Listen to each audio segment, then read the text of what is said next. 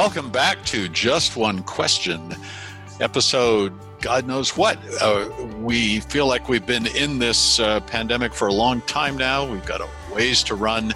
Uh, but uh, the, the bright note today is I've got Cameron Herold with me, and, and I've known Cameron for a while now. He's uh, he's uh, a, a, guy who always has some interesting perspectives and, and some thoughtful things to say, and he doesn't mince words, which is another thing I like about him. So uh, I'm expecting uh, pureed words, nothing minced uh, on this uh, on these next few minutes. Uh, Cameron is the founder of the COO Alliance, which is brings a lot of value to those uh, those who are involved. So I recommend you look that up.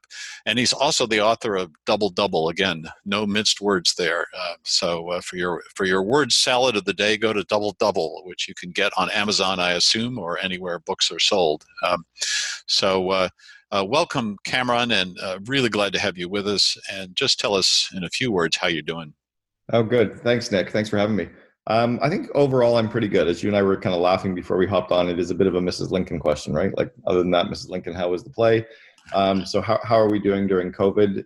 I'm actually doing pretty well, except I've had to do 14 or sorry, four 14 day solo self quarantines. So I live in two countries, the US and Canada, and every time I go back to Canada, I have to stay at my home. I'm not allowed to leave the property for 14 days. The government checks in on you every three or four. Um, so that's been a bit of a pain in the ass. But I got my hip replaced two days before the whole lockdown started back in March, and my hip replacement has gone extraordinarily well. So I think I'm doing well overall. That's great. Yeah. What a, yeah.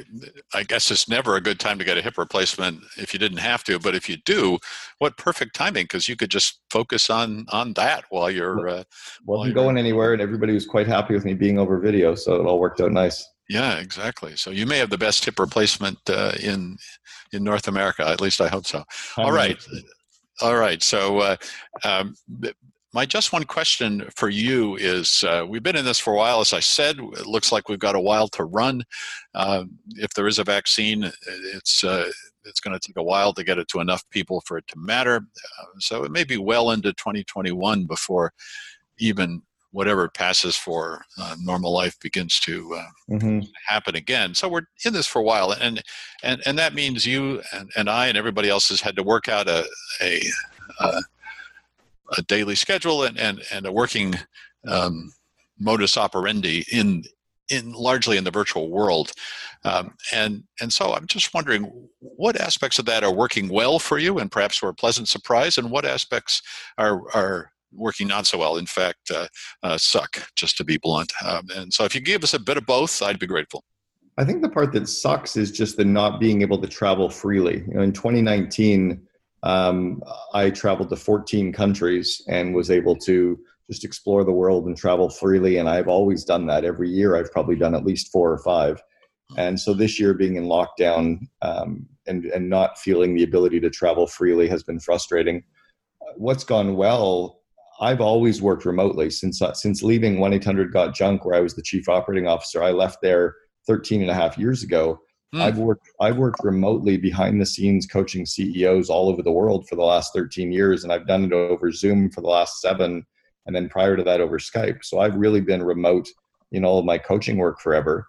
What I've had to um, to adapt to has been I used to do a lot of paid speaking events as well. I've done paid speaking events in 26 countries on six continents and this year some big stages just stopped where i wasn't able to go and and speak at these events uh, nor was i able to attend a lot of the big events that i usually go to where i get a lot of my lead generation from mm-hmm. but on the flip side i've been doing a lot of paid speaking events over zoom now i just presented to a group in australia i presented to one in saudi arabia i'm presenting to one later this week in pakistan mm-hmm. so it's bizarre that these groups that couldn't necessarily afford to fly me you know halfway around the world to go and speak at their events are easily paying for me to come in over Zoom, and I've been really pleased to see that that's gone well. So, yeah, that's been been a nice change. So I'm actually going to build that into my model more now, where mm-hmm. I'm actually going to push for more of the Zoom speaking events with live Q and A, so that I don't have the pain in the ass of travel. You know, I don't have to go to the airport and travel to an event and have have dinner in a crummy hotel, and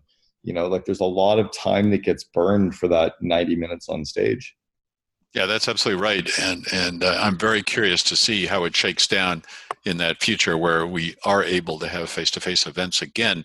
Um, I'm I'm curious just to ask you a half a further question, uh, just one question and a half for you, because I hadn't realized you'd been virtual, uh, virtually coaching for so long. So you're you're uh, you've got a lot of practice with it, um, and so for you the transition um, was uh, was perhaps more seamless than it is for some. And, and I'm just curious, what tips do you have for for uh, those of us who haven't spent as long on Zoom or feel like we spent way too much time on Zoom in the past six months, um, for for coping with Zoom, making it work for you, uh, what what do you do to sort of make that day work as opposed to a face to face day? Well, so one of the things that I've done, so I coach real companies, typically 50 to 500 employees is the zone that I coach in, where I'm coaching the CEO and the leadership teams. And for me, it's actually been going back to a notebook to take my notes during the calls Hmm. Um, I have very, very high ADD. And I found that if I was typing up my notes, I could get very distracted on my calls and I would flip over into an app or I'd end up on social media or I'd be listening to them and checking my email.